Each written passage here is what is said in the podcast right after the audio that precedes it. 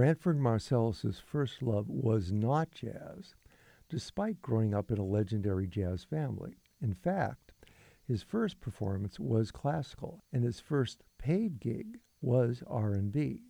And anybody who listens to Branford Marsalis wailing on If You Love Somebody, Set Them Free at Sting's 60th birthday concert knows that R&B is still deeply embedded in Branford's soul.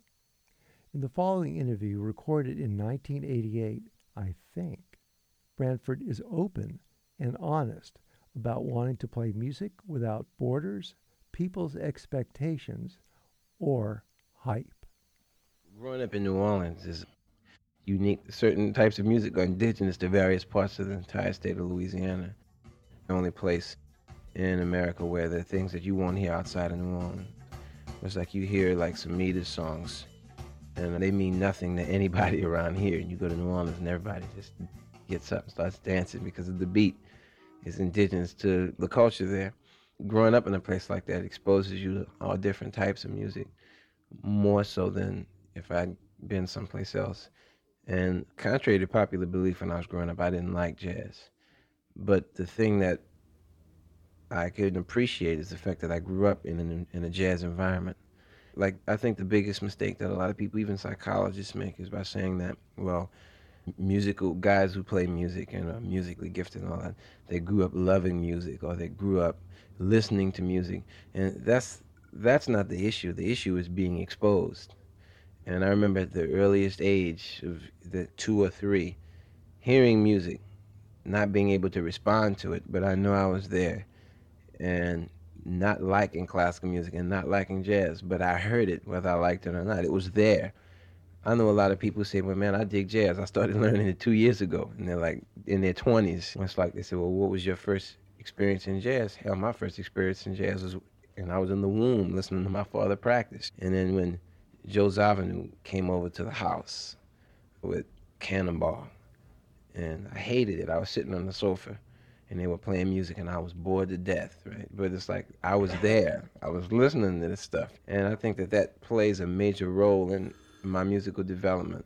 And just being in the city where that kind of stuff was around, when you got places like Tipitina's and places like Jed's, where most people never heard of, where all these bands would come in and play, and you could walk down the street, and all of the little clubs and the, the, the Black Indians in New Orleans, and the, the Mardi Gras tradition, and the Professor Longhairs, and Dr. John Mac Rebennack being as far as I'm concerned, the foremost disciple right now in the segment of New Orleans music talking about the uptown sound, Professor Longhair and all those guys. He's like the, the one, him and, and James Booker are the two foremost authorities on that piano sound. Being around those guys, you can't really, there's no, and, and I wasn't really one of those guys who was like a club rat. I didn't hang out all the time, but the music's in the air all of the people know all of the songs. They sing it. They dance a certain way. They move a certain way. They talk a certain way, and it, I think it plays a major role. Was your first like playing experience in, in R and B? Yeah. Well, no, my first, I mean, like first playing experience was playing classical music recitals as a brat. And my first professional experience was R and B. And the the the succession of the thing about New Orleans players too, it seems like we have such an idea of classing people into one tight class. You know what I mean? A lot of the guys you hear, I mean, Alvin Allen Toussaint, he was a great, he wrote great R&B songs for Irma Thomas. He had, God, he could play classical piano and he could play jazz. Mm-hmm. So I guess in a way you've gone through different things. Do you see yourself as just like a, a musician and maybe not just a jazz musician? I get bored. That's my problem. I get bored very easily, and I can't. I can't just sit down and, and play the same thing all the time. I couldn't be in an orchestra. I'd go crazy. And I've been playing jazz for five years, and I was going crazy because I just needed to do something different for a while. I, am always going to be like that. I get restless. A lot of guys down there like that. They don't like doing just the same thing all the time. Just another interesting thing that I talked to Kevin Eubanks about was the fact that people have taken to really attaching to, to young dudes who are playing the music and saying, hey, they are the thing happening now. It's just, I don't know if, if it's a pressure for you and also whether sort of how you feel about it because it, it seems like it takes people in any kind of occupation time to develop. There's no pressure because this is what I want to do. I don't allow people to put pressure on me. The only person that can put pressure on me is myself. We have all these people say, well, you should sound like this when you're this age. You sound like, no, because people are different. You should sound like whatever you sound like at the given time. And, and there's no such thing as like an absolute in terms of talent or development. You know, you see guys and say, well, that guy will never be a great musician. I mean, he could shock the hell out of everybody. And I'm never going to be in the position of, but I mean, saying something stupid about another sax player and then having the ghost come and haunt me five years down the road. Say, hey, man, what you said about me, man? Yeah, well, that ain't going to go on. That ain't going to go down. I, I have high expectations for myself. That's like I want it to sound a certain way, and when it doesn't sound that way, I mean, I don't care what anybody else tells me how great it was. If I'm not satisfied, then I'm not satisfied. Because I'm not in this to have my ego stroked. I'm not in this to, for people to pat me on the back. I'm in this. I don't know why I'm in it, but I mean, now that I am in it, I'm going to do the best that I can possibly do, and I I know when I'm the best that I can be and when I'm not. I grew up in the 60s. That's when jazz made a real big impression on me with, with John Coltrane and others. And in the 70s seemed to sort of just get lost a little from me. Maybe you could talk a little bit about that. I can see like the confusion because jazz was kind of popular in the 40s and 50s because that was pop music then. And then pop music came out and they said, what the hell with jazz? And a lot of jazz musicians were like, what? Nobody's paying attention to us anymore. So what do we have to do to get back in the good graces of those that were paying attention to us? The movie actresses used to go check out all of the, the jazz gigs and stuff. The stars go to the jazz clubs.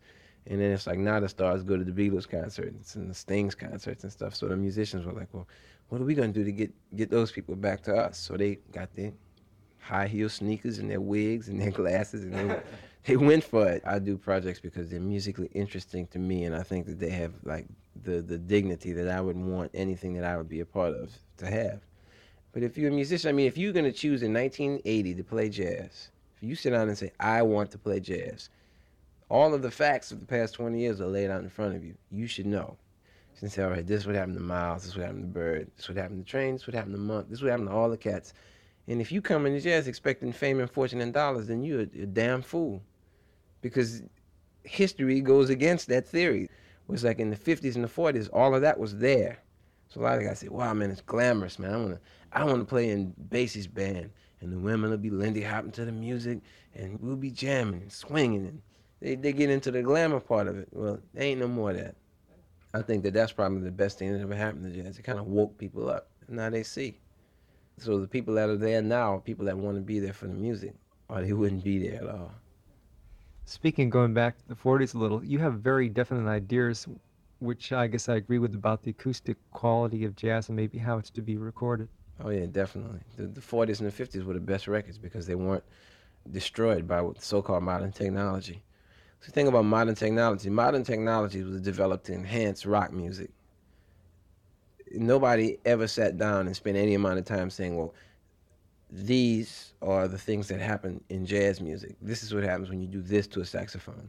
So jazz musicians who didn't know any better, guys in my father's generation, that used to be my biggest fight with my dad. I said, come on, man, you can't record it, Dad. And he says, man, I'm just a musician. I'm not worried about all that. But it's your record. It sounds like crap. I mean, people can say your record sounds like crap. They're not to say, oh, wow, Ellis Marsalis is a great player, but the studio wasn't very great. And they don't know all of that. And it made me want to, want to be aware of all that. And uh, the only only music that has any amount of uh, time spent on it, developing it, that's acoustic is symphonic music. So you talk to those guys.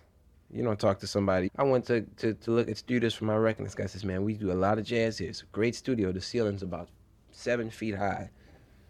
So I'm like, you do jazz here? He says, yeah, man, a lot of cats. We selling this studio. I don't blame him. He says, I can play a tape for you. I said, this I got to hear. It was some Grover Washington kind of stuff. But that's his image of jazz. He says, check out this tape and turn.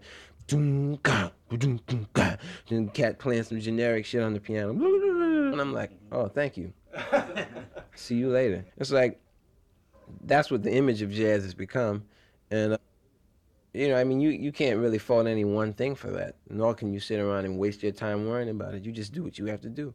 So I asked some classical guys, hey, man, what about this? He said, man, what you need is a big room Because they explained the whole thing in like five minutes. It's like blam. See, man, what you need is a really, really big room because acoustic instruments have to resonate. And you can't get a, reson- a resonant tone if you're sitting in a 15, a 10 foot ceiling or a 15 foot ceiling behind a glass. And like a lot of records sound like garbage because they got the drum in the booth, sax players in the booth, and they make the record and it sounds separate. Then they try to put artificial echo in it to make it sound full, and it sounds awful. It sounds terrible.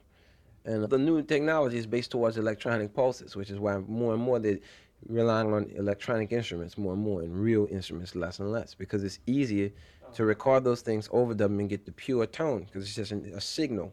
It doesn't deal with an actual instrument. So they just do that. And, and, and, it sounds great, and they say, "Wow, technology is really doing a great thing." Yeah, for art, for for for, for non-instruments, for I mean, for electronic instruments, technology is doing a great thing. And like the thing you notice about see acoustic music is harder to play. Electronic instruments, you can play the same thing over and over again, and it sounds good. And it limits you. There's only a certain amount of things you can play. Same thing on acoustic instruments, but acoustic instruments are harder to play. I mean, no matter what, they can argue till doomsday.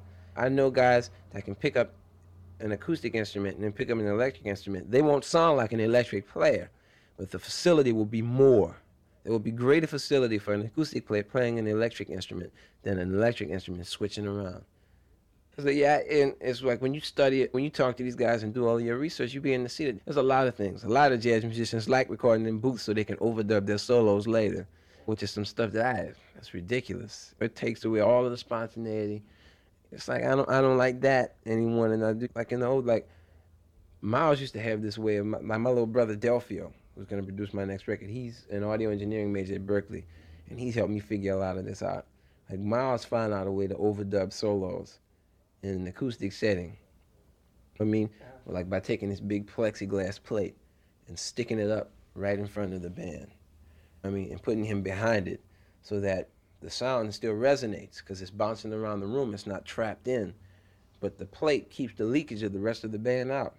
And if you notice, like on all those records with uh, kind of blue and all those things, like Jimmy Cobb isn't really hitting the drums real hard. He's just going like ding, ding, ding, ding, oh, ding, ding, ding, ding, ding, ding, ding, bang, just little fills and stuff. Because as long as he's playing like that, then the drums are gonna leak into the trumpet sound. I mean, and when the drums don't leak into the trumpet sound, you can just overdub and it sounds natural. I mean, it was genius. I personally don't believe in overdubbing solos on a jazz record because jazz, the essence of jazz is spontaneity. And when you start doing that, I mean, the solos will become classic, but they lose the spontaneity. I mean, you can fool people, but you can't fool yourself. And I'm not into fooling myself, nor am I into fooling other people. So I'm like, after a couple of years of the years of talking to my brother and talking to Steve Epstein and Tom Maury, two great producers you learn things and you learn about how jazz is in essence going backwards. Technology has brought the music backwards instead of bringing it forward because the research isn't done for us. So what we have to do is create our own research and do our own thing. It, it makes a lot of sense, especially when I see the horrible way sometimes they might that big horn sound that, that Webster Ben Webster used to get or something like that. Just it's gone.